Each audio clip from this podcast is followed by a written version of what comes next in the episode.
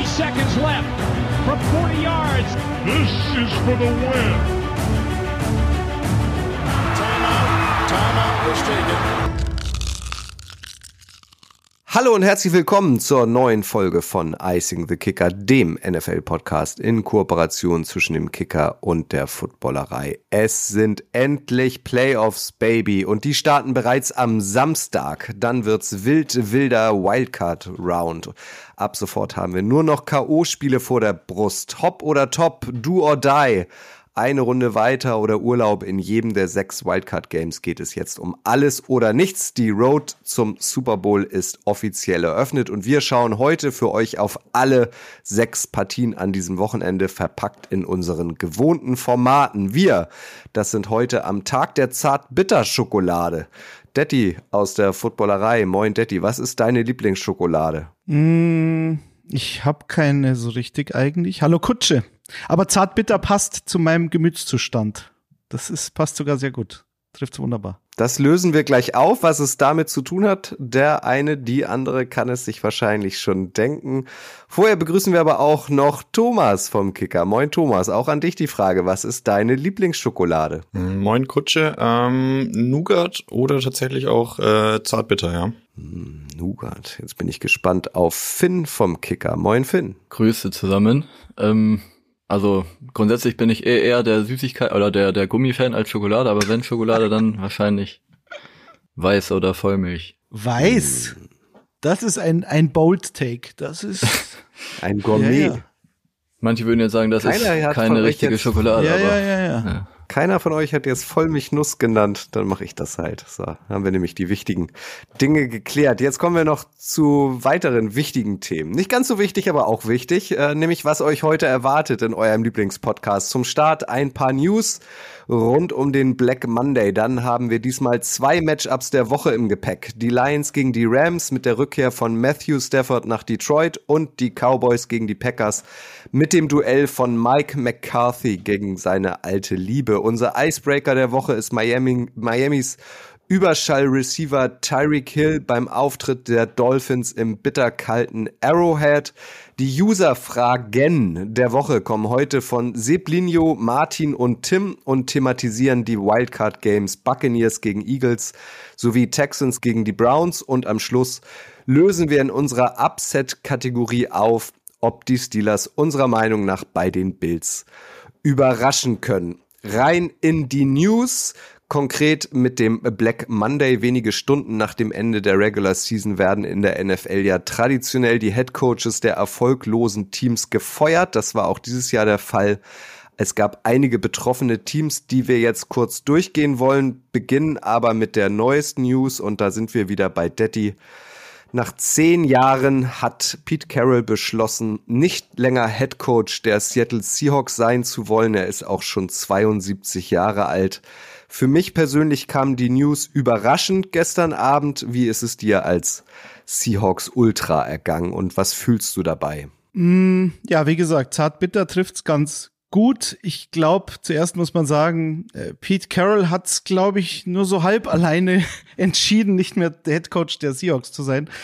Das Ding ist ja, hierarchisch ist es in Seattle ein bisschen anders als bei anderen Teams. Ähm, der GM John Schneider hätte Pete Carroll nicht entlassen können, weil Pete Carroll hierarchisch über ihm angesiedelt ist. Das war damals so 2010, als Carroll kam. Da war die Franchise relativ verzweifelt und hat äh, Pete Carroll relativ viel Machtfülle übertragen und danach kam erst der GM dazu. Das war die letzten 14 Jahre aber eigentlich kein Problem, weil die beiden sich bis heute sehr gut verstehen. Ich hatte auch bei der Pressekonferenz, die dann gestern Abend noch von Pete Carroll alleine abgehalten wurde, was ich sehr bemerkenswert finde, wenn man mh, mm, das so betrachtet, dass ein Head Coach in Anführungszeichen entlassen worden ist, ähm, dass er das dann alleine machen darf und dass dieser Raum vollgepackt war mit aktuellen Spielern, mit sämtlichen Pressevertretern, die Seattle zu bieten hat. Und ähm, wenn man vielleicht mit dieser Pressekonferenz anfang, anfangen möchte, dann muss man sagen, dass das so würdevoll war und Pete Carroll so einen starken Abgang, äh, Gott sei Dank, jetzt bekommen hat, den er auch verdient. Warum hat er ihn verdient? Er hat diese Franchise damals übernommen nach einem schwierigen Jahr ähm, unter Jim Mora Jr., der Mike Holmgren nachgefolgt ist, 2009. Mike Holmgren hat auch eine Ära geprägt bei den Seahawks und dann kam Pete Carroll, 14 Jahre, ein Super Bowl gewonnen, ein fast. Zehnmal in den Playoffs gewesen, nur dreimal einen negativen Rekord gehabt. Äh, das reden immer alle völlig zurecht über Mike Tomlin, aber Pete Carrolls Bilanz ist auch ziemlich stark. Hm. Überrascht war ich äh, nicht. Ich war ein bisschen überrascht vom Zeitpunkt, weil vor ein paar Tagen Pete Carroll in dem Podcast ja noch gesagt hat, er möchte weiter coachen, er hat noch viel vor und ähm, deswegen ist man eigentlich davon ausgegangen, dass das Ganze um ein Jahr verschoben wird. Wie gesagt, der Mann ist 72 Jahre alt. Und irgendwann ist das Thema dann auch mal durch. Und mh, mm, so wie das gestern dann abgeschlossen wurde, fand ich das völlig okay, emotional gesehen. Warum ist Pete Carroll gegangen? Äh, begründen kann man das durchaus. Äh, sie, die, die Seahawks haben äh, in den letzten sieben Jahren dreimal die Playoffs verpasst. Das ist nicht so dramatisch, aber der letzte Playoff-Sieg liegt auch schon ein paar Jahre zurück. 2019 war das. Und ich glaube, der Hauptgrund, warum Pete Carroll aus sportlicher Sicht mh, hm, vielleicht gehen sollte, ist einfach die Tatsache, dass seine Defense in den letzten Jahren schwer abgebaut hat. Also, wenn man sagt, 2013 war der Peak mit der Legion of Boom. 2014 äh, war sie auch noch Top 3 in der Liga und in den letzten hm, vier, fünf Jahren wird es immer schlechter. Wenn man diese Metrik äh, EPA, also Expected Points Edit nimmt, was einfach nur so viel heißt wie man, man kann eine, eine Defensivleistung auch muss man nach der Spielsituation beurteilen und ein 12-Yard-Lauf bei 4. und 18 in der äh, gegnerischen Hälfte ist was anderes als äh, in der eigenen Hälfte bei einem 4. und 1, was das Team dann in eine Field Goal Position bringt, also das nochmal so grob formuliert. Und da sind sie immer schlechter geworden und das obwohl Pete Carroll in den letzten Jahren auch Defensivkoordinatoren gewechselt hat. Erst war es Ken Norton, dann war es Clint Hurt, man dachte, das ist der Grund, aber irgendwann hat der Head Coach, gerade wenn er einen defensiven Background hat, natürlich auch eine große Verantwortung, die er dann auch ähm, tragen muss. Noch ein Satz dazu, Detti, ähm, um auch mal in die Zukunft zu schauen. Wen würdest du dir denn jetzt wünschen als neuen Head Coach? Da tritt ja schon in große Fußstapfen Dan Quinn. Den Namen habe ich immer mal wieder gelesen. Was sagst du zu dem? Naja, der kam natürlich äh, ziemlich schnell auf gestern. Das war auch mit der erste, den ich gelesen habe es, es wird sehr spannend und ich freue mich drauf, weil alle Kandidaten, die da so jetzt in der Verlosung zu sein scheinen, da ist Dan Quinn natürlich einer, der einen ähm, Stallgeruch hat. Das war der Defensive Coordinator des Super Bowl Teams äh, vor zehn Jahren, der dann nach Atlanta gegangen ist, dort auch im Super Bowl stand. Es war nicht so, dass er komplett erfolglos da agiert hatte. Und von diesem Super Bowl gegen ähm, die Patriots, Thomas, du weißt es, äh, haben sie sich dann, glaube ich, auch einfach emotional nie wieder erholt. Und da musste er halt gehen. Keiner. Und jetzt bei den Cowboys hm, hat er gezeigt, dass er zumindest defensiv ein sehr guter Mann ist. Jim Harbour ist ein sehr interessanter Name. Das ist ja quasi der Erzfeind von Pete Carroll noch aus College-Zeiten. Äh, ben Johnson von den Lions, der Offensive Coordinator, der glaube ich jetzt schon sechs Interviews äh, gescheduled hat, äh, ist natürlich ein Name, der so ein kompletter Neuanfang wäre, den ich sehr interessant finde. Mike Frabel ist wahrscheinlich der Name, der fast logisch erscheint, der da auch mit auf dem Karussell sitzt. Ja, für dich würde doch am meisten jetzt Steffen Baumgart Sinn machen. Ja, ich bin jetzt äh, Team Timo Schulz. Da ist ja auch ein Kollege von dir, ein Kaffeespätzl, hast du mir vor der Sendung erzählt. Ist das? Ja, Timo Schulz wohnt bei mir um die Ecke. Wir haben uns ein paar Mal getroffen. Dann war er drei Monate mal weg, weil er ja Basel-Coach ja. war. Dann war er wieder zu sehen, jetzt ist er wieder weg. Das siehst du, aber der kommt bestimmt vorbei immer nach Hamburg. Lass uns an dieser Stelle mal die Personalie Pete Carroll abbrechen, äh, klingt so hart, abschließen ist mhm. besser. Wird uns bestimmt noch begleiten in den nächsten Wochen und Monaten und äh, zu den weiteren Coaches gehen, äh, die gegangen wurden ja tatsächlich äh, bei den Commanders, wie erwartet, Head Coach Ron Rivera. Ich glaube, das müssen wir nicht weiter groß besprechen, das war absehbar. Aber Thomas, jetzt kommen wir zu dir. Auch die Falcons haben sich tatsächlich von ihrem Head Coach getrennt. Da gab es Gerüchte, so richtig glauben konnte man es nicht, aber dann wurde er tatsächlich Montag für die, vor die Tür gesetzt, Arthur Smith. Dein Take als Fan der Falcons dazu, dass Arthur Smith nach drei Jahren gehen musste, bitte. Also ich war auch lange unentschlossen, was man äh, als Franchise machen soll, denn äh, man muss bei Smith bedenken, dass von diesen drei Jahren waren ähm, zwei wirklich ähm, geplant mit Cap-Hölle. Also es war klar, dass äh, es dieses Team sehr schwer haben wird und ähm, also man kann es nicht so wirklich fair bewerten, finde ich. Also diese diese kompletten drei Jahre.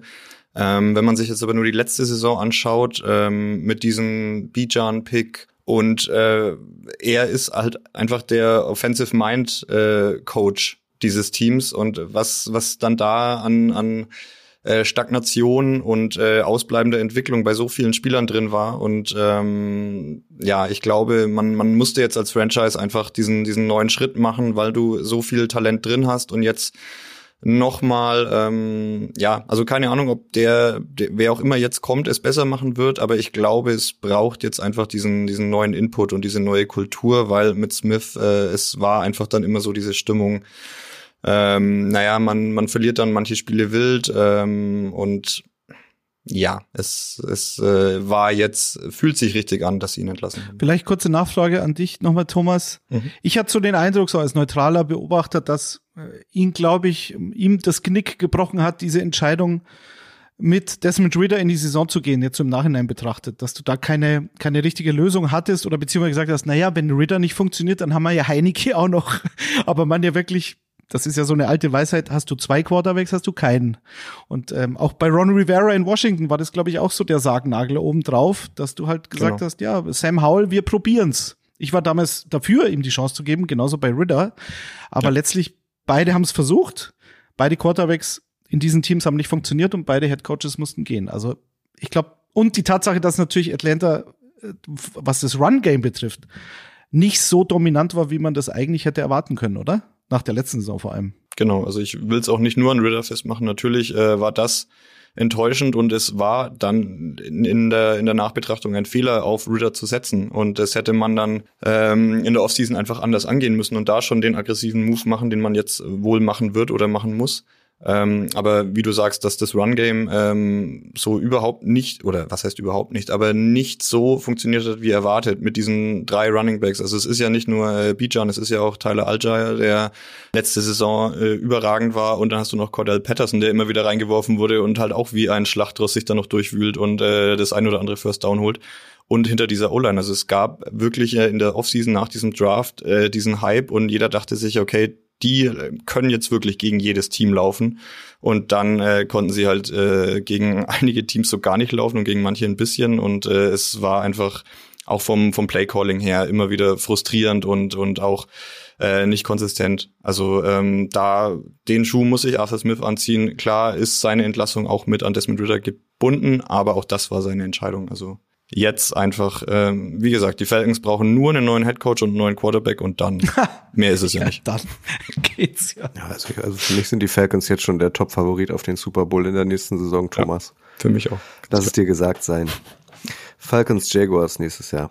Schon wieder. Ähm, es, es, ist eine ganze Reihe Teams, die einen neuen Head Coach suchen. Wir haben über die Seahawks gesprochen, wir haben über die Falcons gesprochen, die Chargers, Raiders und Panthers haben ihren Head Coach ja schon im Laufe der Saison gefeuert. Und das sechste Team, auch das kam für mich überraschend, Finn, ist, dass sich die Tennessee Titans von ihrem Head Coach Mike Rabel getrennt haben.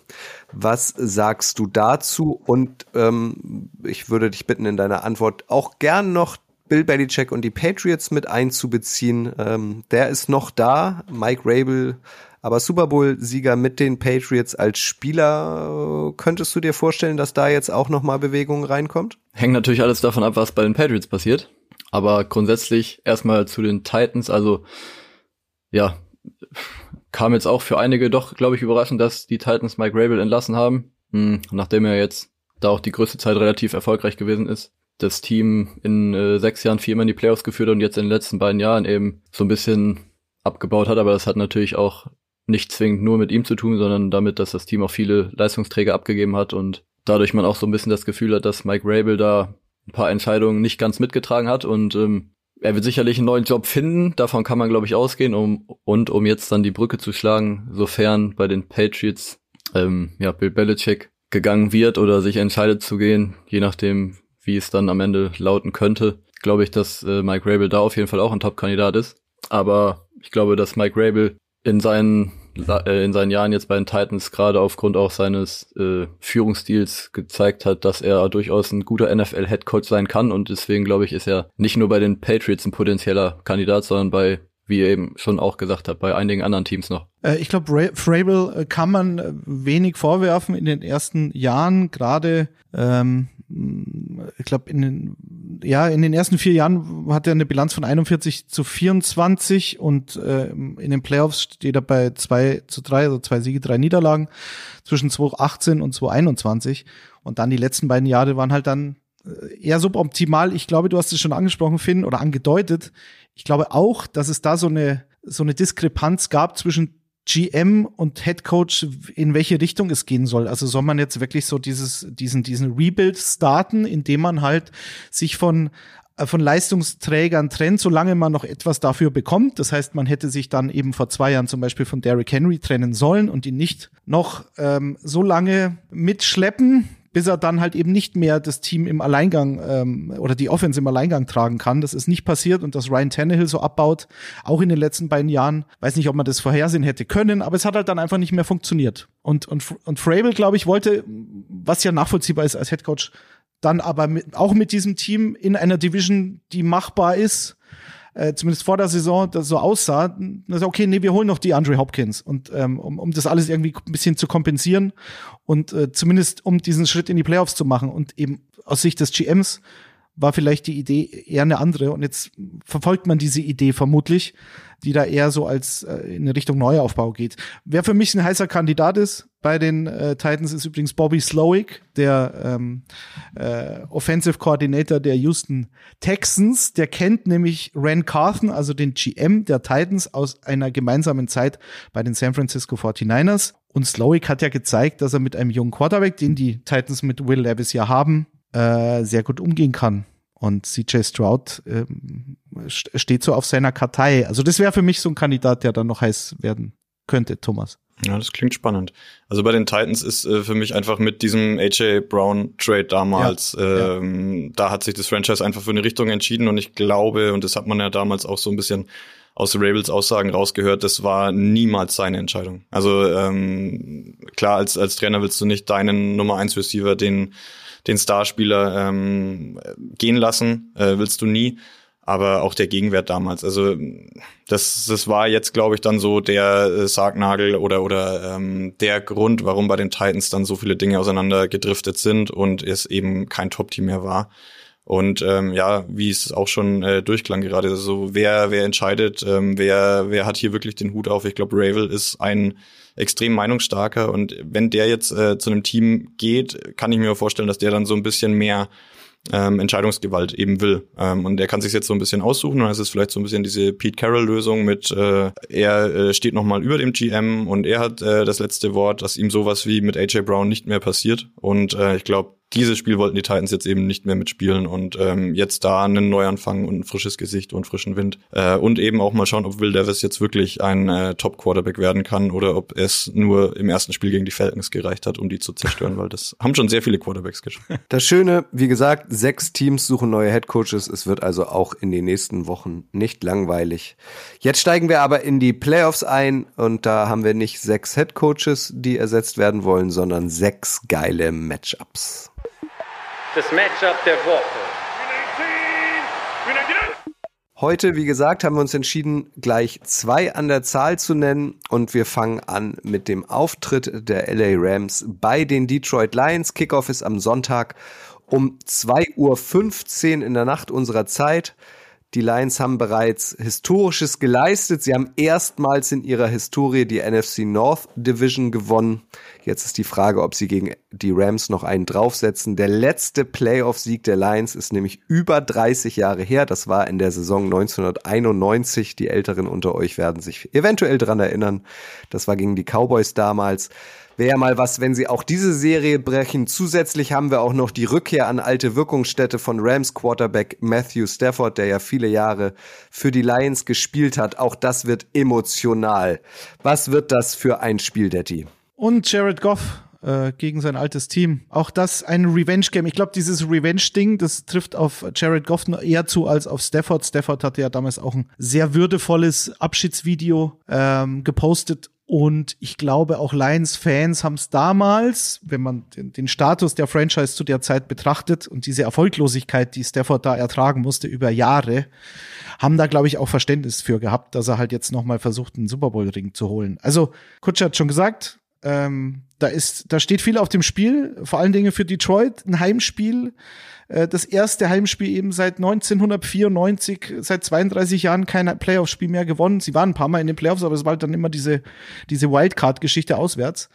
Ähm, was noch dazu kommt, der GM der Lions, Brad Holmes, ähm, hat früher mit Les Snead, dem GM der Rams, zusammengearbeitet. Also auch das ist nur so ein kleiner emotionaler Aspekt. Ja, also ich sag's vorab, ich befür also ich hoffe, die Detroit Lions gewinnen dieses Spiel, weil ich es dieser Franchise gönne. Und weil ich die beteiligten Protagonisten bei den Lions alle eigentlich mag, äh, vor allen Dingen natürlich ihren Headcoach. Ähm, auf Seiten der Rams, ich bin ein großer Stafford-Fan, also auch das ist bekannt, aber die haben ihren Ring, die haben overperformed, das hat ihnen keiner zugetraut. Auch hier wieder eine Masterclass von Les Snead im Draft, äh, in Zusammenarbeit natürlich mit Sean McVay. Stafford kam zurück, Aaron Donald kam zurück, Cooper Cup kam zurück. Von denen hat man sich eben nicht getrennt. Wäre ja auch eine Option gewesen, zu sagen, okay, wir fangen jetzt bei Null an. Der Ring war es wert, aber wir müssen das Ganze jetzt wieder aufbauen. Die Rams aber haben halt das gemacht, was sie seit Jahren gut machen. Sie haben ohne First-Round-Pick in den mittleren, späten Runden sensationell gedraftet. Puka Nakur, über den Typen brauchen wir nicht mehr reden, ähm, mit 1500 Receiving Yards fast und, und über 100 Catches. Äh, Kyron Williams, ein Running Back, der letztes Jahr auch schon im Kader war, aber überhaupt nicht aufgefallen ist. Ähm, ähm, dazu Byron Young ist ein Rookie, dazu Kobe Turner, der Nose Tackle. Die haben alle brutalst eingeschlagen und sind natürlich auch ein Mitgrund mit diesen ganzen Allstars, dass die Rams da sind, wo sie sind. Äh, was habt ihr für ein Gefühl, Finn? Gehst du eher mit den Lions oder eher mit den, mit den Rams in dem Spiel? Ich glaube, es könnte sehr high scoring werden. Ich glaube, das kann man schon, davon kann man ausgehen. Ja, davon muss man eigentlich, glaube ich, ausgehen. Mhm. Ich glaube, dass die Lions Offense diese Saison gezeigt hat, dass man, glaube ich, um die nicht so viel Sorgen haben muss. Mm, und dass sie hier definitiv in der Lage sind, Punkte zu machen. Was vielleicht ganz spannend ist, dass die Rams das fünftbeste Team darin sind, Yards after Catch zu erlauben. Und mit Amon Ra haben die Lions natürlich einen Receiver, der prädestiniert dafür ist, äh, mit Yards after Catch äh, zu handhaben, ist nach CD Lamb der Spieler in der NFL gewesen mit den zweitmeisten. Ähm, gleichzeitig sind die Rams aber, äh, ja, also die spielen zu einem hohen Prozentzahl, äh, Prozentteil Cover One, sind dabei aber relativ anfällig für die Slant-Route und auch da ist natürlich mit äh, Amon Ross, St. Brown bei den Lions ein Spieler da, der prädestiniert dafür ist, äh, eben dafür. Deswegen glaube ich aber alles in allem, dass die Lions auf jeden Fall Punkte machen werden und auch die andere Seite des Balls ist aber ziemlich interessant, weil die Stärke der Rams natürlich das Passing Game ist über, wie gerade schon angesprochen, Cooper Cup, Puka Nakua und ähm, die klare Schwäche in der Lions Defense ist natürlich die Passing Defense. Ich glaube, dass hier das äh, Matchup der Corner äh, gegen die Wide Receiver klar an die an die Lions geht, äh, an die, die an die Rams geht, meine ich. Und äh, dann ist eben die Frage, ob die Rams den Ball laufen können gegen eine zugegebenermaßen sehr sehr starke Run Defense. Ähm, aber ich glaube, dass hier gerade das Passing Game auch dann entscheiden wird und letztlich glaube ich, dass dann womöglich ein Fehler in Form von einer Interception beispielsweise oder einem Fumble, was auch immer, da dann für den Ausgang des Spiels sorgen könnte. Vielleicht noch Statistiken zum Thema Shootout. Potenzial. Detroit hat von acht Heimspielen sechs gewonnen, ähm, haben im Schnitt neun Punkte mehr pro Spiel als der Gegner gemacht, haben im Schnitt äh, über 400 Total Yards pro Spiel gemacht und im Schnitt fast 31 Punkte pro Spiel zu Hause gemacht dieses Jahr. Äh, und auf der anderen Seite gab es acht Spiele bei den Rams, in denen Matthew Stafford, Kyron Williams, Cooper Cup und Puka Nakua zusammen auf dem Platz gestanden sind. Und in den acht Spielen haben sie äh, fast 29 Punkte gemacht, fast 400 Total Yards. Und Matthew Stafford hat 18 Touchdown-Pässe und nur drei Picks zu verzeichnen. Also, das könnte ja völlig explodieren. Äh, also wird es ein klares 17 zu 13, oder, Thomas? Ja, wie immer. Also ich äh, finde es echt verrückt. Wir haben uns ja, also es gibt jede Woche eine, eine Icing the Kicker-Folge. Wir am Saisonstart, man überlegt immer so ein bisschen, was kann man erwarten. Und jetzt haben wir wirklich jedes Team 17 Spiele lang gesehen und ich tue mich so hart, hier einen Sieger zu predikten. Das ist für mich äh, tatsächlich ein Coinflip, weil ich finde, der bessere Quarterback, klar, bei den Rams. Ähm, die Lions haben Heimspiel. Ich glaube, das, das Publikum wird völlig durchdrehen. Äh, Stafford ist ja auch schon, schon sehr gespannt, äh, wie er so empfangen wird und hat nochmal betont, wie sehr er es in Detroit geliebt hat und äh, wie, wie gut die Fans und die Stadt immer zu ihm waren und äh, dass er jetzt aber schon weiß, dass er so ein bisschen jetzt der Bösewicht ist, der halt äh, in die Stadt kommt und den, den Lions was wegnehmen will. Und für Goff wird das natürlich auch äh, ein, ein richtig wildes Spiel, weil ich meine, er war mit den Rams auch im Super Bowl und äh, McVay war dann irgendwann der Meinung, es, es reicht nicht mehr mit ihm, er braucht jetzt was, was Besseres, was Größeres, was Schöneres. Und ähm, ja, jetzt ist äh, Goff dann aber bei den Lions dann für, glaube ich, uns alle überraschend dann doch eingeschlagen und äh, war jetzt nicht der, der Übergangsquarterback, sondern ist in Detroit schon auch die Lösung und Teil der Lösung. Ähm, aber das wird äh, garantiert ein, ein äh, richtig, richtig geiles Spiel. Vielleicht noch zu den Lions abschließend. Ähm, Sam Laporta, der wird wohl ausfallen, was die Detroit Offense sehr treffen könnte. Mhm. Finn hat schon Amon Ra angesprochen, klar. Und auch das Laufspiel könnte sie tragen mit, mit äh, Jamir Gibbs und Montgomery. Das klar, das ist alles möglich. Aber Laporta hatte halt fast 900 Yards und 10 Touchdowns als äh, Rookie-Titan. Das ähm, gab noch nie. Und äh, 86 Catches. Also der wird in diesem vermaledeiten letzten Spiel ähm, verletzt und fällt dann wahrscheinlich für dieses Heimspiel für die Lions aus. Ist halt auch wieder ein bisschen so diese Pechsträhne, die die Detroit Lions halt seit Jahrzehnten gefüllt haben. Und äh, ja, vielleicht muss es dann Aiden Hutchinson richten, der, der First-Round-Pick vom letzten Jahr, der eine wirklich gute Saison spielt und der über 100 Pressures dieses Jahr hatte und äh, 11,5 Sex. Also vielleicht kann der so ein entscheidender Faktor sein. Trotz allem, Thomas, auch wenn du nicht willst, da musst du durch. Äh, lasst uns mal das erste von sechs Wildcard-Games siegertechnisch tippen, Detti. Rams oder Lions? Ich gehe mit den Rams, weil sie ähm, einen ziemlichen Lauf haben und ähm, das erfahrenere Playoff-Team sind. Und deswegen, ich würde es aber den Lions wünschen, sagen wir es mal so. Finn? Ja, ich glaube, ich gehe auch mit den Rams. Gut, dass du Laporta angesprochen hast, das ist tatsächlich ein interessanter Faktor. Und ähm, ich kann mir vorstellen, dass der Ausfall schwerer wiegt, als man vielleicht denkt. Deswegen gehe ich auch mit den Rams. Ja, jetzt muss ich natürlich dagegen steuern. Also irgendwie so so ein äh, Gefühl in mir sagt mir auch Rams und Sean McVay, der sich wieder irgendwas einfallen lässt und äh, am Ende mit Sicherheit den kühleren Kopf hat äh, als äh, Dan Campbell, ähm, der sicher wieder ein paar verrückte Dinge auspacken wird. Aber ähm, ja, Heimspiel, die Lions sind heiß, haben ähm, die ganze Saison über eigentlich überzeugender gespielt, haben finde ich auf den ähm, ja also haben äh, die, die größeren Namen und sind jetzt einfach mal dran. Kutsche, du auch, ne? Ach so, schade, ich dachte, ich kann mich hier raus. nix, nix ähm, da. Ja, dann lass uns das so 50-50 gestalten. Ich tippe auf die Lions, weil ich glaube, das Stadion wird einfach brennen. Die werden alle bis unter die Haarspitzen motiviert sein. Und ich will's einfach auch, dass die Lions gewinnen. Das ist die Begründung. Gut, mal sehen, wie sich das im nächsten Matchup der Woche herauskristallisiert. Äh, das ist das Duell der Green Bay Packers bei den Dallas Cowboys. Kickoff in der Nacht, nee, stimmt gar nicht. Kickoff sogar zu einer humanen Zeit, sehe ich gerade. Am Sonntag um 22.30 Uhr unserer Zeit ein Duell großer Namen. Die Cowboys, Americas Team gegen die Packers, eines der NFL-Urgesteine. Beide Teams haben in der Vergangenheit bereits mehrmals den Super Bowl gewonnen. Die Packers zuletzt in der Saison 2010 und Head Coach war damals Mike McCarthy, der jetzt Cheftrainer bei den Cowboys ist. Für McCarthy ist es also der Showdown gegen seine alte Liebe. Wer setzt sich durch, Thomas? Mm, also für mich, äh, weil es einfach eine Heimmacht ist, sind hier die Dallas Cowboys und da bin ich auch äh, recht klar in, in meinem Urteil. Ähm, die Packers Defense hat in den letzten Wochen äh, sich deutlich verstärkt gezeigt, aber deutlich verstärkt, weil es davor eben auch teilweise wirklich katastrophal war ähm, und ein, ein wilder Hühnerhaufen. Und jetzt ähm, wirken die Packers schon, also sie sind verdient in den Playoffs, ganz klar, und sie, sie wirken auch äh, deutlich gefestigter. Dieses Spiel gegen die Bears fand ich äh, richtig beeindruckend, den Auftritt da, die ja auch, also ist klar, es sind nur die Bears, aber schon auch äh, in Form gewesen. Ähm, aber für mich sind es hier die, die Cowboys, ähm, die sich durchsetzen werden, weil die Packers Defense dann nicht mithalten kann, ab einem gewissen Punkt. Was natürlich stark für Dallas spricht, mm, ist die Heimstärke. Also das muss man halt einfach so. Also ähm, die Cowboys haben jetzt 16 Spiele hintereinander äh, at Cherry World gewonnen. 8-0 dieses Jahr. Äh, wenn sie es gewinnen, 2023 äh, in der, in der laufenden Saison, haben sie es mit über 21 Punkten Vorsprung gewonnen im Schnitt, diese Spiele.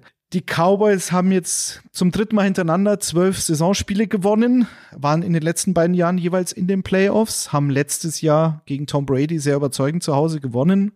Bei den Cowboys ist aber ja natürlich immer, schwebt über allem Super Bowl oder nix. So. Ähm, man kann jetzt aber nicht sagen, dass die, die, die Cowboys jedes Jahr, sobald die Playoffs anstehen, komplett sofort versagen. Das ähm, finde ich eben nicht. Sie waren auch das letzte Mal auf Nummer zwei in der NFC, also der Nummer zwei Seed hatten sie das letzte Mal im Jahr 1994 und damals haben sie das NFC Championship Game gegen die 49ers erreicht und verloren. Und ich glaube, das ist so, das schwebt den Cowboys-Fans auch schon vor, dieses Spiel gegen San Francisco. Da müssen wir hin und ähm, dann Super Bowl und los geht's.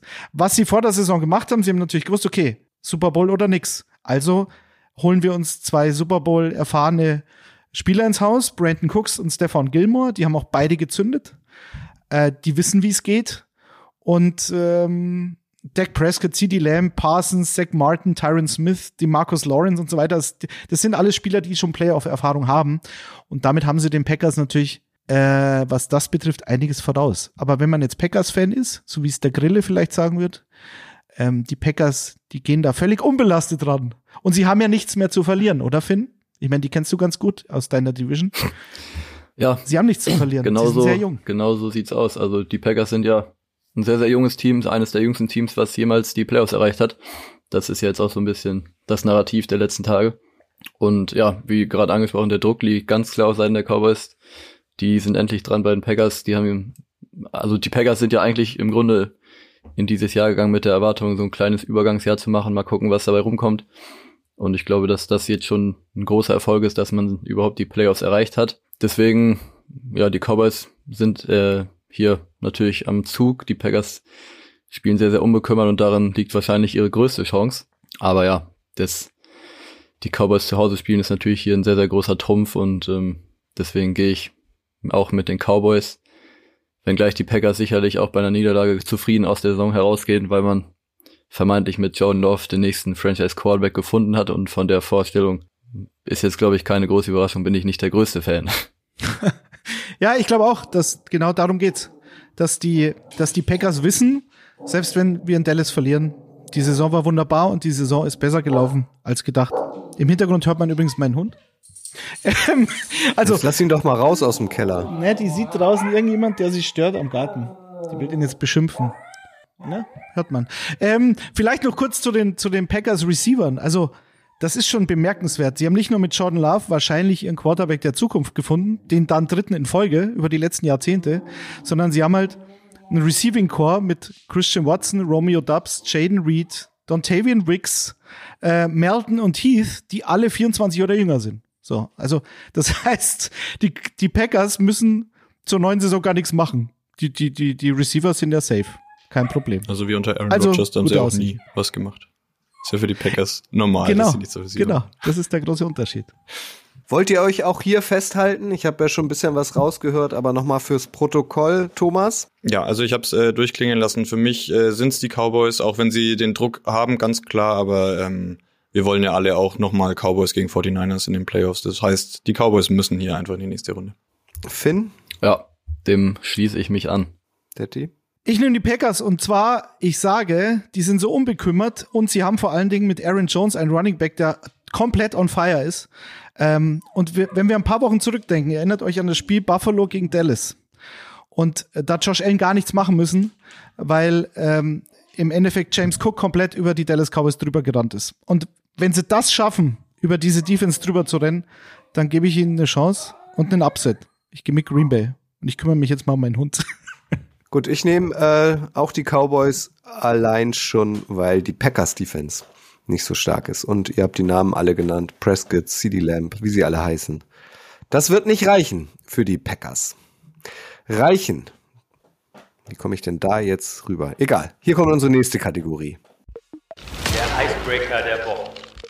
Und das ist für uns, Ladies and Gentlemen, in dieser Woche Tyreek Hill, der beste Receiver der NFL in der aktuellen Saison. Er muss liefern, damit die Dolphins in der Nacht von Samstag auf Sonntag unserer Zeit eine Chance bei Titelverteidiger Kansas City haben. Kickoff ist um zwei Uhr. Aber, Finn, im Arrowhead soll's bitter kalt werden. Minus zehn Grad mindestens sind vorhergesagt, die sich anfühlen sollen wie minus 20 Grad.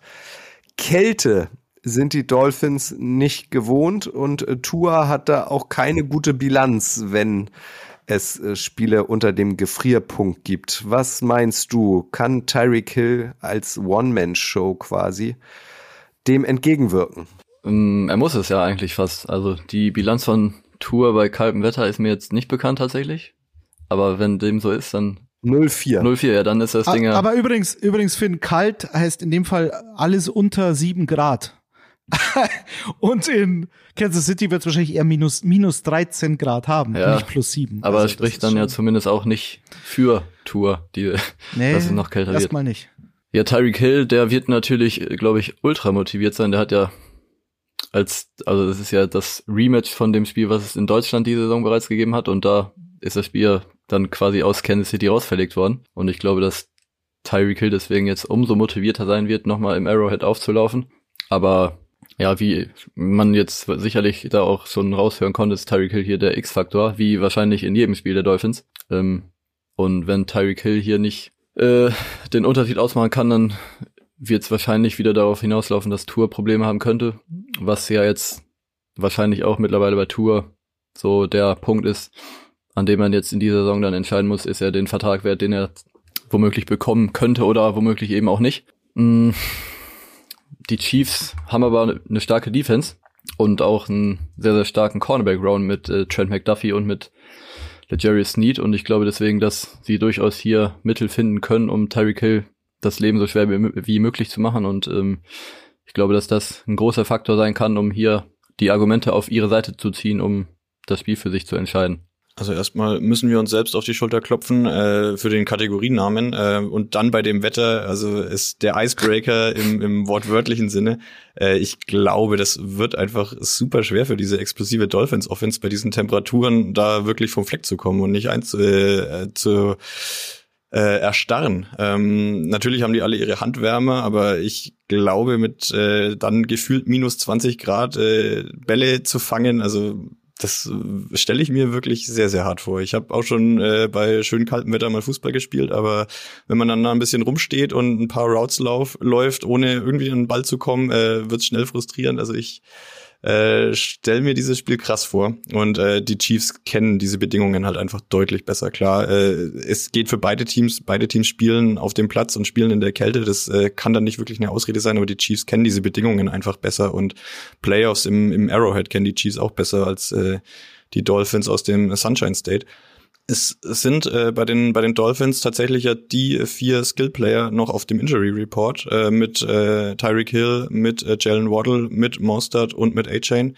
Ähm, es heißt aber, dass alle vier spielen können und ähm, natürlich, also ein Playoff-Spiel bei den Chiefs, ähm, wer da nicht ähm, noch mal ein bisschen mehr geben kann und dann eben doch fit ist, obwohl es eigentlich noch ein bisschen zwickt und zwackt, ähm, der wäre auch falsch. Also ich gehe davon aus, dass, dass die Jungs äh, dabei sein können. Also statistisch gesehen äh, muss Tyreek Hill der den Unterschied ausmachen, sonst haben die Dolphins, glaube ich, keine Chance. Warum sie auch defensiv stark geschwächt sind, da komme komm ich gleich noch drauf. Aber Tyreek Hill ähm, führt alle Spieler in der NFL an, was Receiving First Downs betrifft, äh, obwohl er zum Beispiel zehn Targets weniger hat als der Typ auf Nummer zwei in dieser äh, Kategorie CD Lamb. Das heißt, der ist so wichtig, um den Ball zu bewegen und nicht nur um diese Big Plays zu generieren.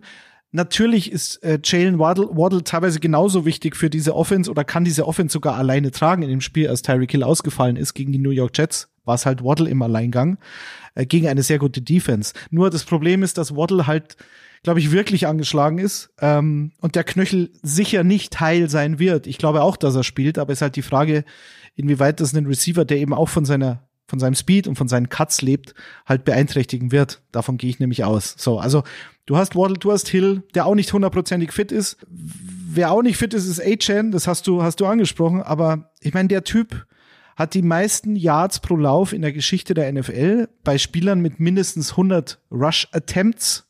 Weil klar, ich meine, wenn ich, ein, wenn ich einen Spieler habe, der, der fünfmal läuft in seinem Leben und einer davon geht über 80 Yards, verfälscht es die Statistik. Aber Achen hat über 100 Rushes ähm, als Rookie gemacht und hat fast acht Yards pro Lauf. Natürlich ein Big Play nach dem anderen aufgelegt. Natürlich auf Injured Reserve gewesen, jetzt auch wieder nicht fit aber hat auch die meisten äh, 40 ähm, Yard Läufe oder mehr in der in der Saison gehabt dieses Jahr. Also wenn's Hill nicht wird, dann könnte es A-Chain werden. Also diese Offense muss aber klicken, weil die Defense ist schwer angeschlagen.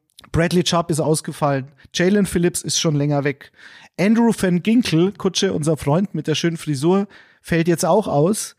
Äh, das ist allein in der D-Line das Problem, was den Pass Rush betrifft. Und dazu Jerome Baker, Linebacker, Savian Howard, Cornerback und Chevin Holland, Safety. Auch die sind alle fraglich, Thomas. Und da mache ich mir schon ein bisschen Sorgen. Ja, völlig zu Recht. Also die sind äh, wirklich ähm, ja stark, stark angeschlagen. Und die Frage ist eben, wie sehr die Chiefs das jetzt ausnutzen können. Und wenn man sich mal den, das Gedankenexperiment erlaubt und Tyreek Hill wieder auf die andere Seite schiebt, nämlich zu Patrick Mahomes, wäre für mich dieses Matchup auch eben aufgrund der, der Dolphins Verletzungssituation ähm, glasklar. Also da würde ich dann wieder mit den Chiefs gehen und dann Kelsey, Hill, äh, Mahomes mit seinen beiden Buddies, die alte Connection. Ähm, es ist aber halt nicht mehr so und ich glaube, Mahomes äh, wird das nochmal besonders wurmen. Also es, es hat ja auch in, in Frankfurt klang schon durch, ähm, wie sehr oder wie, wie gerne er ihn noch gehabt hätte und ähm, ja, ich bin aber froh für die US-Fans, dass es dieses äh, geile Matchup wirklich nochmal äh, in Arrowhead geben kann, weil es war ja da schon so ein bisschen, na, wie kann man so ein Top-Spiel nach Deutschland geben? Wir haben uns natürlich alle drüber gefreut, aber jetzt bekommen sie es auch nochmal und wir dürfen es uns nochmal anschauen. Also ich freue mich. Was ich, was ich da noch ähm, interessant finde, also weil du Patrick Mahomes ansprichst, was die Chiefs Offense in den letzten Jahren natürlich mit Andy Reid vor allen Dingen äh, geschafft hat, ist, sich immer darauf einzustellen, wie die, wie die Gegebenheiten sind. Sprich, es war, ich glaube, vor zwei Jahren war es so, dass die, die, die, die gegnerischen Defenses das ein bisschen so angelegt haben, dass sie oft mit zwei tiefen Safeties gespielt haben und sozusagen Patrick Mahomes fast äh, darum angebettelt haben, äh, kurze, über kurze Pässe und über lange Drives Punkte zu erzielen und nicht immer über, über diese 40, 50 Yard Dinge auf Tyreek Hill. Patrick Mahomes hat sich aber darauf eingestellt. Und jetzt ist es so, dass er, dass er Tyreek Hill verloren hat ähm, und die meisten Drops in der NFL oder als Quarterback die meisten Drops mit ansehen musste in der ganzen Liga und aber auf Platz drei in der Liga stand, was Completions betrifft. Das heißt, sie machen, sie gehen kurz, sie, sie leben von Yards nach dem Catch. Ähm, bestes Beispiel der Rookie Rashid Rice. Ähm, ist, steht auch auf Platz drei, was die Kategorie Yards after Catch betrifft und hat im Schnitt ähm, eine Tiefe bei seinen Targets von äh, unter fünf Yards.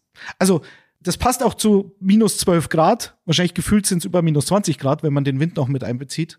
Da gehe ich nicht auf die langen Dinger, sondern da gehe ich übers Laufspiel, da gehe ich über kurze Pässe, über Slants und so weiter. Es spricht für mich auch was die alles für die Chiefs. Ähm, Finn, was sagst ja. du? Ja, ein Punkt, den ich äh, vielleicht jetzt noch zur Dolphins Defense anhängen kann, ist, dass die natürlich, wie schon angesprochen, äh, sehr, sehr verletzungsgeplagt sind. Und ähm, ja, da würde man jetzt natürlich meinen, wenn da im, in der D-Line die wichtigsten Leute fehlen, man vielleicht über den Foreman Rush nicht so viel Druck äh, generieren kann, dann kann man es mit dem Blitz lösen. Die Dolphins sind äh, diese Saison relativ wenig geblitzt, aber wenn sie es gemacht haben, relativ erfolgreich. Deswegen äh, ja, könnte man jetzt meinen, vielleicht einfach ein bisschen mehr blitzen und das wird schon helfen. Aber bei Mahomes wissen wir bekanntlich auch, dass er gegen den Blitz womöglich der beste Quarterback der Liga ist. Und deswegen sollte man das ja. dann womöglich auch wahrscheinlich eher lassen und äh, wie schon dann angesprochen mit einem Foreman Rush könnte dann da hier die personelle äh, ja, Bedrohung oder die Personallage, die jetzt nicht ganz so rosig aussieht, vielleicht dann ein Problem werden. Wir erinnern uns in den Playoffs Cincinnati vor ein paar Jahren ähm, im, im Champion, AFC Championship Game. Ging nur über den Vier-Mann Pass Rush sie haben gar nicht geblitzt, haben sich nur auf die Coverage konzentriert und Mahomes ist nichts mehr eingefallen. Aber auch daraus haben sie gelernt. Nur personell wird's halt eng, wie du schon sagst, bei den Dolphins das zu tun. Eure eiskalten Tipps, Detti, du hast dich klar festgelegt, Chiefs, richtig? Mm, ja, korrekt. Finn, Thomas? Ja, also ich gehe auch mit den Chiefs, aber mich würde es auch nicht wundern, wenn wir da wieder sitzen am, wann spielen die? Samstag, Sonntag? Samstag, Sonntag auf der ähm, Nacht. Wenn man dann da wieder sitzt und sich denkt, das ist nicht die die Chiefs Offense, die wir aus den letzten Jahren gesehen haben, aber das haben wir dieses Jahr schon ein paar Mal gedacht. Aber trotzdem hat man irgendwie noch so ein bisschen das Grundvertrauen in die Chiefs, äh, Deswegen gehe ich mit den Chiefs.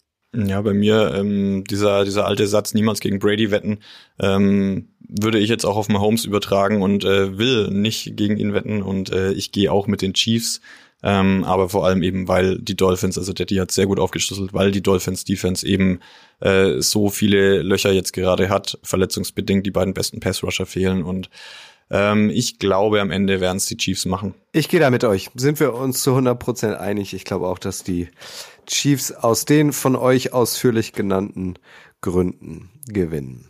Drei haben wir noch und noch zwei Kategorien. Die nächste lautet. Herr, Herr Godell, noch eine Frage. Lassen Sie uns noch eine Frage für die User, bitte.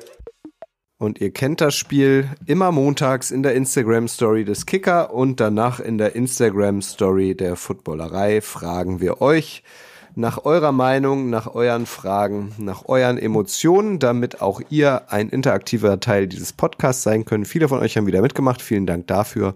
Und wir haben uns diese Woche für gleich drei User-Fragen entschieden. Die ersten zwei beziehen sich auf das Wildcard-Game Eagles bei den Buccaneers. Kickoff dieses Spiels ist in der Nacht von Montag auf Dienstag um 2.15 Uhr unserer Zeit.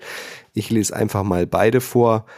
Finn, und dann kannst du ja reagieren. Äh, Seblinho fragt, woran hapert es aktuell bei den Eagles? Und Martin fragt, scheiden die Eagles schon in der Wildcard aus? Was sagt da dein Bauchgefühl, dein Schokoladenbauchgefühl? Ja, woran hapert es? ist eine gute Frage eigentlich an allem, wenn man ehrlich ist, in, äh, im Moment so ein bisschen. Die Offense ist nicht auf dem Level von dem letzten Jahr und äh, ja, das Hauptproblem ist aber natürlich, glaube ich, die Defense bei den Eagles, die ist äh, inzwischen auf Platz 30 in EPA pro Play angekommen in der NFL, also am ziemlich weiten Ende. Die äh, D-Line ist nicht mehr ganz so dominant, wie es noch die letzten oder vor allem natürlich das letzte Jahr gewesen ist. Ähm, den Linebackern und den in der Secondary merkt man an, dass äh, die Spieler alle schon ein bisschen älter sind und dementsprechend da hier und da auch mal die Athletik fehlt. Das äh, finde ich sehr, sehr auffällig. Und ähm, ich glaube, dass das eines der Hauptprobleme der Eagles ist. Und äh, es fordern ja nicht umsonst relativ viele Eagles-Fans äh, da auch Veränderungen auf der Defensive Coordinator-Seite. Ist jetzt natürlich zum ungünstigsten Zeitpunkt der Fall, weil du kommst jetzt in die Playoffs mit äh, fünf Niederlagen und einem Sieg aus den letzten sechs Spielen. Mm. Deswegen im Moment, glaube ich, implodieren die Eagles auf allen Ebenen so ein bisschen in sich selber und äh, deswegen äh, scheiden die Eagles aus. Ich kann es mir vorstellen.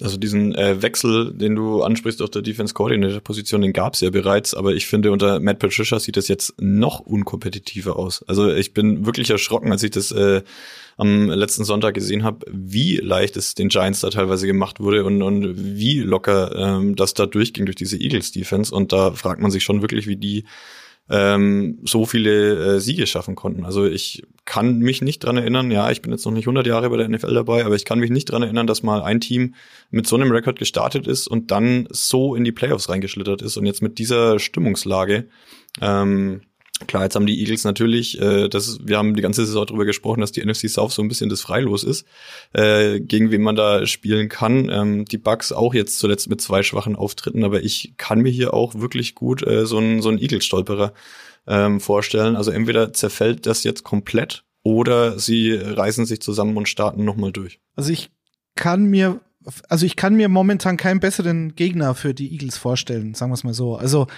äh, warum? Äh, klar, die Buccaneers haben diese Division gewonnen und haben sich dementsprechend auch verdient qualifiziert für die Playoffs, muss man ja, muss man ja am Ende des Tages dann immer so sagen. Aber also diese Offense, also die Buccaneers Offense, äh, gerade in den letzten zwei Wochen. Und ich verzeih ihnen, das wird ihnen wurscht sein, aber ich persönlich verzeih ihnen das Spiel gegen die Saints vor zwei Wochen nicht. Zu Hause völlig chancenlos, völlig zahnlos, da so unterzugehen. Äh, Baker Mayfield hat ja im Endeffekt dann so was statistisch und so am Ende gar nicht so schlecht gespielt, weil er halt dann, als sie schon klar hinten waren, dann äh, fast schon in der Garbage Time noch ein bisschen was gemacht hat. So kam es mir zumindest vor. Aber es, das sind zwei Teams, die beide überhaupt nicht überzeugen. Das, das Spiel äh, letzte Woche der Buccaneers war dann ein 9 zu 0 gegen Carolina. Die Panthers Offense wie immer, haben wir ja auch schon drüber gesprochen. Ähm, äh, wenn du Conference oder Red Zone geschaut hast, dann steht halt, äh, steht halt Bryce Young wieder da bei Dritter und Acht und liegt dann wieder auf dem Hosenboden. Also die haben das gemacht, was sie immer machen. Keinerlei Gefahr ausgestrahlt für eine Buccaneers Defense, die natürlich schon die Stärke dieses Teams ist. Aber auch was die Offense von Tampa da fabriziert hat, das hat mich jetzt nicht wirklich überzeugt. Also äh, ich gehe tatsächlich mit den Eagles und ähm, das war halt ein Team, das aus den ersten elf Spielen zehn gewonnen hat. Das kann ja nicht alles weg sein. Und äh, du sagst richtigerweise, Thomas, sie haben Desai oder Desai, der, den, den man ja aus äh, Bears und, und Seahawks Zeiten noch kennt, den ich jetzt, kann mir nicht vorstellen, dass der auf einmal ein schlechter Koordinator oder, oder äh, Defensive Mind geworden ist, durch Matt Patricia ersetzt. Also die Idee ist eben nicht aufgegangen bislang. Und ähm, haben wir letzte Woche schon gesagt, es war so ein bisschen die letzte Patrone. Aber wenn du halt dann gegen die Giants 27 Punkte kassierst, die davor im Schnitt äh, so, glaube ich, nicht mal 15 Punkte hatten und das drittschlechteste Team in der NFL war, was die Scoring Offense betrifft, äh, und gegen die Arizona Cardinals die Woche vorher 32 oder 35 Punkte sogar kassierst, dann stimmt halt irgendwas ganz gewaltig nicht. Vor allem in der Defense und in der Offense ähm, haben sie irgendwie auch ihre Identität nicht gefunden und oder sind gerade auf der Suche. Jalen Hurts ist deutlich schlechter.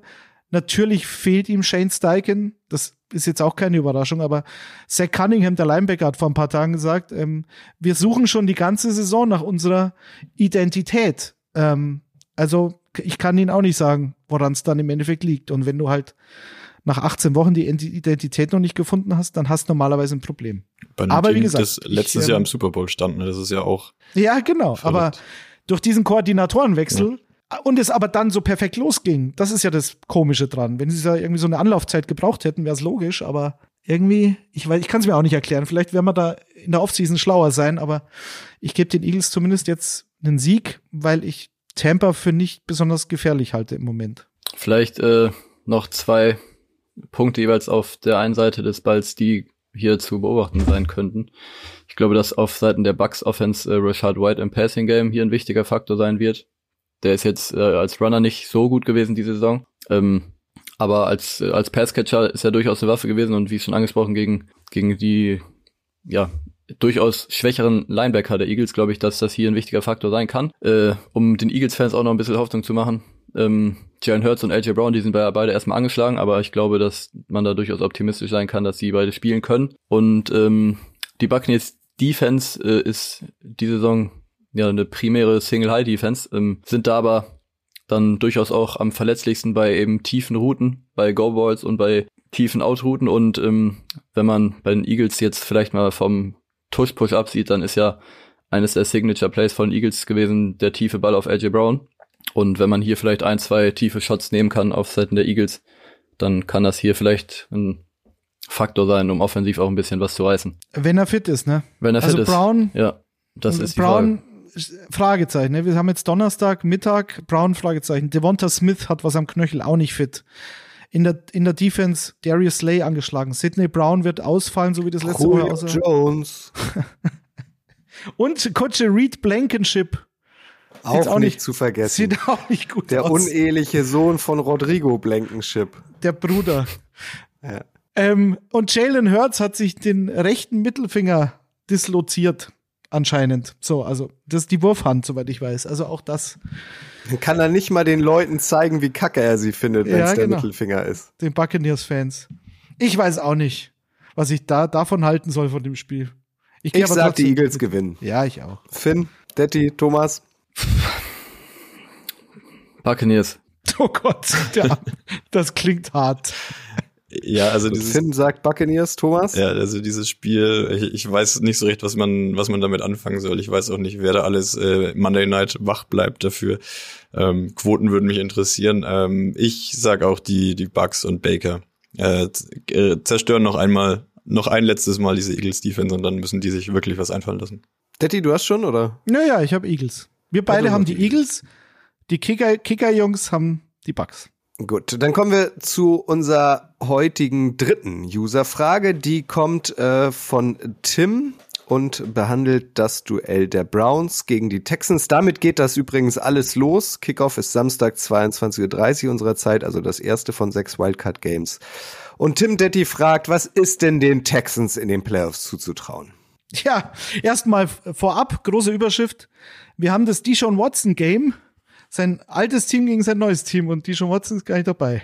Das ist natürlich sehr traurig. Das wäre eine schöne Story gewesen. Ja, also äh, am Heiligabend gab's ja das Hinspiel sozusagen schon, äh, allerdings mit dem, mit dem großen Sternchen dran. CJ Stroud war im Concussion-Protokoll. Also damit kann man das fast schon wieder ähm, zu den Akten legen. Aber es ist schon bemerkenswert, dass Joe Flacco damals äh, für 368 Yards und drei Touchdowns geworfen hat und Amari Cooper 265 Receiving Yards hatte, zwei Touchdowns.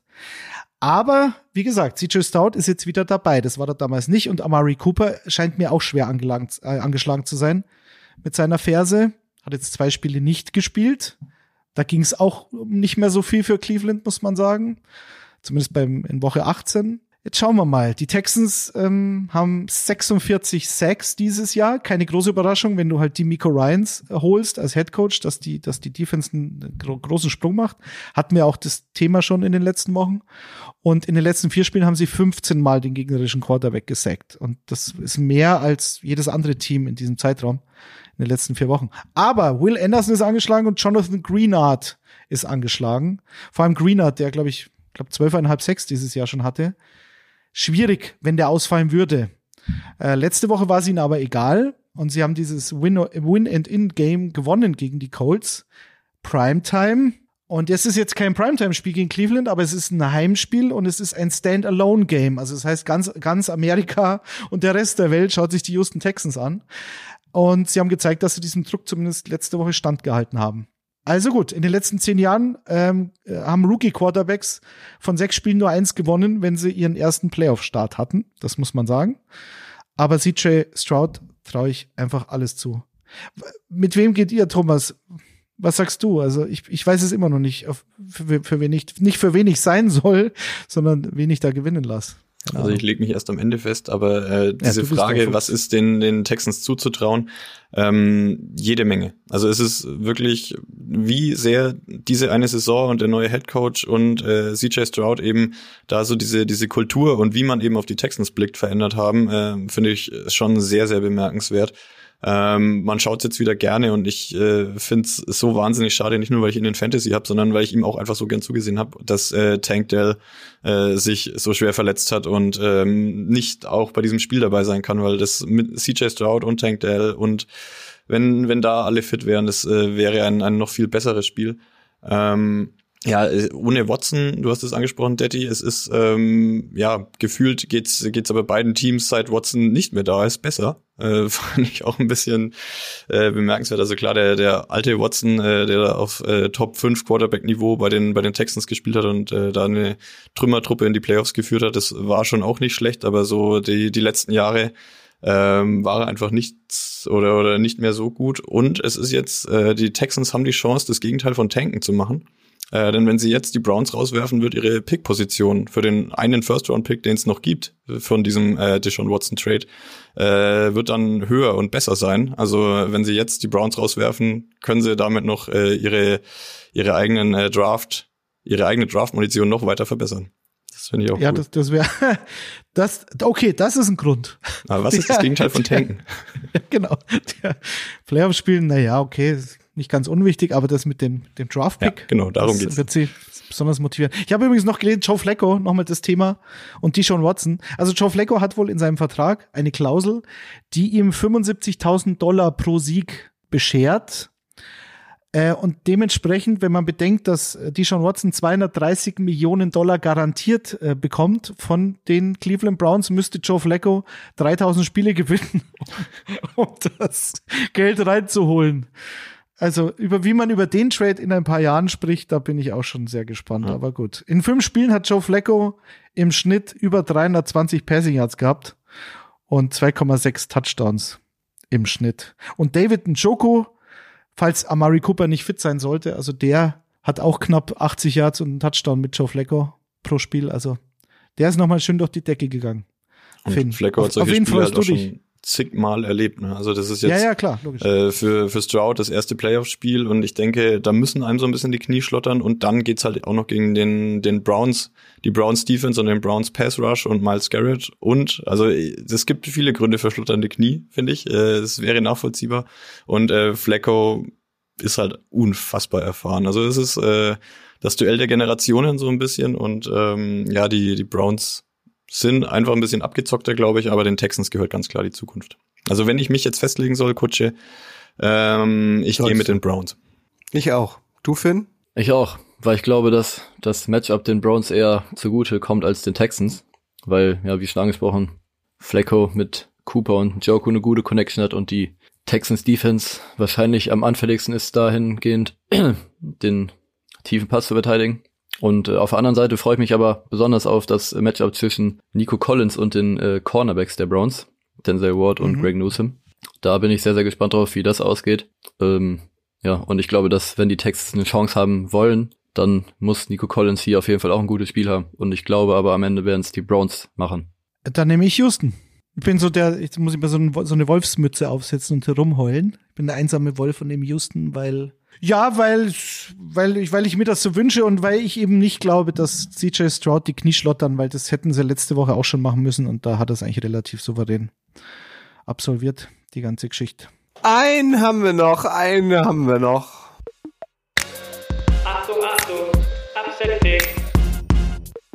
Und zwar unsere Upset-Picks. Sie sind heute mal etwas anders. Wir sprechen nur über ein Spiel, nämlich über das Spiel der Steelers bei den Bills. Kickoff ist am Sonntag um 19 Uhr, zur gewohnten Zeit also quasi. Beide Teams aktuell gut drauf. Die Bills mit fünf Siegen am Stück. Dadurch haben sie sich noch tatsächlich Platz zwei in der AFC gekrallt. Die Steelers mit drei Siegen am Stück auf den letzten Drücker doch noch überraschend für die Playoff qualifiziert. Können die Steelers jetzt auch bei den Bills überraschen, Thomas? Nein. Ähm, TJ Watt, TJ Watt fällt leider aus und das ist dann für mich so der, der letzte Grund, warum ich sage, ähm, nee, die Steelers haben da leider keinen Auftrag ähm, und ja, ich, ich habe mich äh, schon schon häufig mit dem äh, mit Grille unterhalten, weil der so ein bisschen die Steelers als AFC-Team hat und ich ähm, die Steelers aber seit Jahren so schwer anzusehen finde und äh, nochmal dafür plädieren würde, dass es diesen siebten Playoff-Seed nicht gebraucht hätte. Ähm, ich äh, tut mir leid für alle Steelers-Fans, aber ich sehe in, in diesem Matchup einfach keinen Auftrag. Also es wäre wirklich ein, ein riesiger Upset und äh, am Ende jetzt, wenn, wenn ich so argumentiere, kommt es dann natürlich auch so und die Steelers die nächste Runde ein, ist ja ganz klar. Würde dann auch zu dieser Bildsaison passen, die ja wirklich äh, eine Bilderbuch-Achterbahnfahrt war. Ähm, aber ich weiß nicht, wie ihr es seht, Finn, Detti, aber für mich äh, die Steelers, ich, ich sehe es einfach nicht gegen die Bills. Äh, kurz TJ Watt, das Hauptargument auch für mich natürlich. Ähm, und dazu kommt, dass seit es diesen äh, Nummer 7 Seed gibt, was auch Gruß an die Packers an der Stelle. Ähm, seit 2020 ist der Nummer 7 Seed in sechs Spielen sechsmal als Verlierer vom Platz gegangen. Also es gibt noch kein Nummer 7 Seed Team, das ein Playoff-Spiel gewonnen hat. Das ist interessant und TJ Watt hat, ähm, wird dieses Spiel verpassen und hat elf Spiele in seiner Karriere verpasst und die Steelers haben zehn davon verloren. Äh, mit ihm auf dem Platz haben sie im Schnitt knapp 20 Punkte zugelassen. Äh, wenn er nicht auf dem Platz stand, äh, waren es 26. Und die Steelers haben mit TJ Watt auf dem Feld im Schnitt über ein bisschen über drei äh, sechs pro Spiel gemacht und ohne ihn waren das dann nur 1,5. Also mehr als doppelt so viel mit TJ Watt, was den Pass Rush anbetrifft. Ich habe keine Ahnung. Es gibt eigentlich nur zwei Gründe, die für mich aus Sicht der Offense für Pittsburgh sprechen. Oder die müssen funktionieren, damit das, damit sie eine Chance haben. Najee Harris und Jalen Warren müssen so weiterspielen. Ähm, die sind beide in den Top 4, was äh, Broken Tackles, also ähm, äh, ja, Broken Tackles. kann man es am besten übersetzen. Ich glaube, selbsterklärend in der NFL. Und äh, ja, gerade Najee Harris, über den haben wir letzte Woche gesprochen. Das Spiel bei den, bei den Seahawks, da war Najee Harris sensationell. Und George Pickens natürlich auch. Das wäre dann der zweite Grund, äh, wenn sie da eine Chance haben wollen. Vielleicht fällt Rasul Douglas aus in, bei den Buffalo Bills, der ein sehr guter Trade war, ein In-Season-Trade für Buffalo, der sich sehr ausgezahlt hat. Aber trotzdem sehe ich es nicht, Finn. Ähm, Gibt es für dich noch einen Grund? Ich meine, die Bills haben jetzt fünf Spiele in Folge gewonnen. Mhm. Ja, also zu Hause. Ne, eigentlich hast du gerade das schon erörtert, wie das aus Sicht des Steelers im Best Case ausgehen muss. Ich glaube, dass die Defense der Bills gegen den Run durchaus angreifbar ist. Und das ist wahrscheinlich auch die größte Stärke der Steelers. Also wenn sie eine Chance haben wollen, dann muss, Betonung liegt auf muss, der Run funktionieren. Und ja, wenn man dann hier und da einen Big Play auf Pickens hinkriegt, dann ist da durchaus die Chance, dass man vielleicht ein paar Punkte aufs Board bringt. Aber ich glaube, selbst wenn das funktioniert, dann ist man obendrauf noch darauf angewiesen, dass Josh Allen wieder so ein paar Brainfart-Moments hat und irgendwie so zwei dumme Turnover kreiert. Die hat er halt gern, ne? Die hat er halt gern, so richtig. Ist es ja nicht. Deswegen, also wenn die Steelers das Spiel hier gewinnen, dann wird man nächste Woche darüber reden, dass Minka Fitzpatrick einen Pick gehabt hat, vielleicht. Josh Allen zwei Pick dumme six. Pick Six, meinetwegen auch das. Josh Allen zwei dumme Turnover und die Steelers sind äh, gut gelaufen. Anders, glaube ich, haben die Steelers keine Chance. Äh, Josh Allen hat es ja auch gegen die Dolphins versucht, das Spiel zu verlieren. So ist es ja nicht, ne? Also nur mittlerweile gibt's bei den Bills so viele Arten, Spiele zu gewinnen. Ob's die, ob's auf einmal das Laufspiel ist wie gegen die Cowboys oder die Defense ist. Ähm, das, also da, da haben sie schon einen Schritt nach vorne gemacht im Vergleich zu den letzten Jahren, oder, Thomas? Ja, absolut. Ähm, also es, ich habe es angesprochen, diese Achterbahn, es ist wirklich so viel passiert, auch in dieser Saison und Koordinatorenwechsel und äh, also es ist ein, ein, ein verrücktes Team, es passt auch irgendwie zu dieser verrückten Fanbase. Ähm, ich fänd's aber wirklich noch verrückter, wenn Mason Rudolph einfach ein Playoff-Spiel gewinnt. Also das ist der, der dritte Quarterback des Steelers. Ich, ich äh, kann mich da immer nur weiter reinreiten in diesem Punkt. Die Steelers werden dieses Spiel nicht gewinnen und am Ende werden sie es machen. Und wir haben den Upset. Gut, ist hier irgendjemand für die Steelers? Hand hoch? Macht auch immer Sinn, im Podcast so eine Genau. Umfrage zu machen. Aber gut, ich habe keine Hand gesehen. Ich bin auch ähm, bei den Bills. Ich glaube auch, dass das weitergehen wird. Weiter, weiter, weiter. Immer weiter geht's natürlich auch mit Icing the Kicker, nämlich am nächsten Donnerstag. Das ist dann schon der 18. Januar. Und da schauen wir dann leider nur noch auf vier Spiele, nämlich auf die Divisional Round. Und jetzt, Finn, wie machst du das am Wochenende? Einfach gar nicht schlafen von Samstagabend bis Dienstag früh oder was ist da dein Schlachtplan? Plan habe ich mir noch nicht zurechtgelegt, aber könnte darauf hinauslaufen. Aber leg dich da nicht fest, Junge. Nee, na, Ich also sage irgendwie, dir. ich äh, nehme mir das immer vor, nachts hier mal für die Playoffs wach zu bleiben. Am Ende schaffe ich es meistens doch nicht. ähm, Gegen wen spielt Bremen denn am Wochenende? Vielleicht bist du so in Feierlaune, äh, weil der, der, der Nichtabstieg ja damit ja gesichert ist, praktisch. die spielen in Bochum. Oh, Bockum. Da ist natürlich, sind die Extremen sehr nah. Ja, ja, ja. Ja, aber die Gewinn ist klar und dann, dann gibt's, machst ein Fässchen auf und bleibst einfach wach. So wird das laufen. Ja, und kauf noch weiße Schokolade, Finn. Ja. Dazu. Weiße Schokolade und Weizenbier. Das macht der Finn. Detti, Thomas, Finn, dann vielen Dank äh, für eure Zeit, für eure Expertise. Euch vielen Dank äh, fürs Zuhören. Wir wünschen euch natürlich maximal viel Spaß. Es sind endlich Playoffs. Jetzt geht's ums Ganze und wir hören uns am kommenden Donnerstag schon wieder. Bis dahin. Tschüss. Tschüss. Ciao, macht's gut. Thank you, Pete.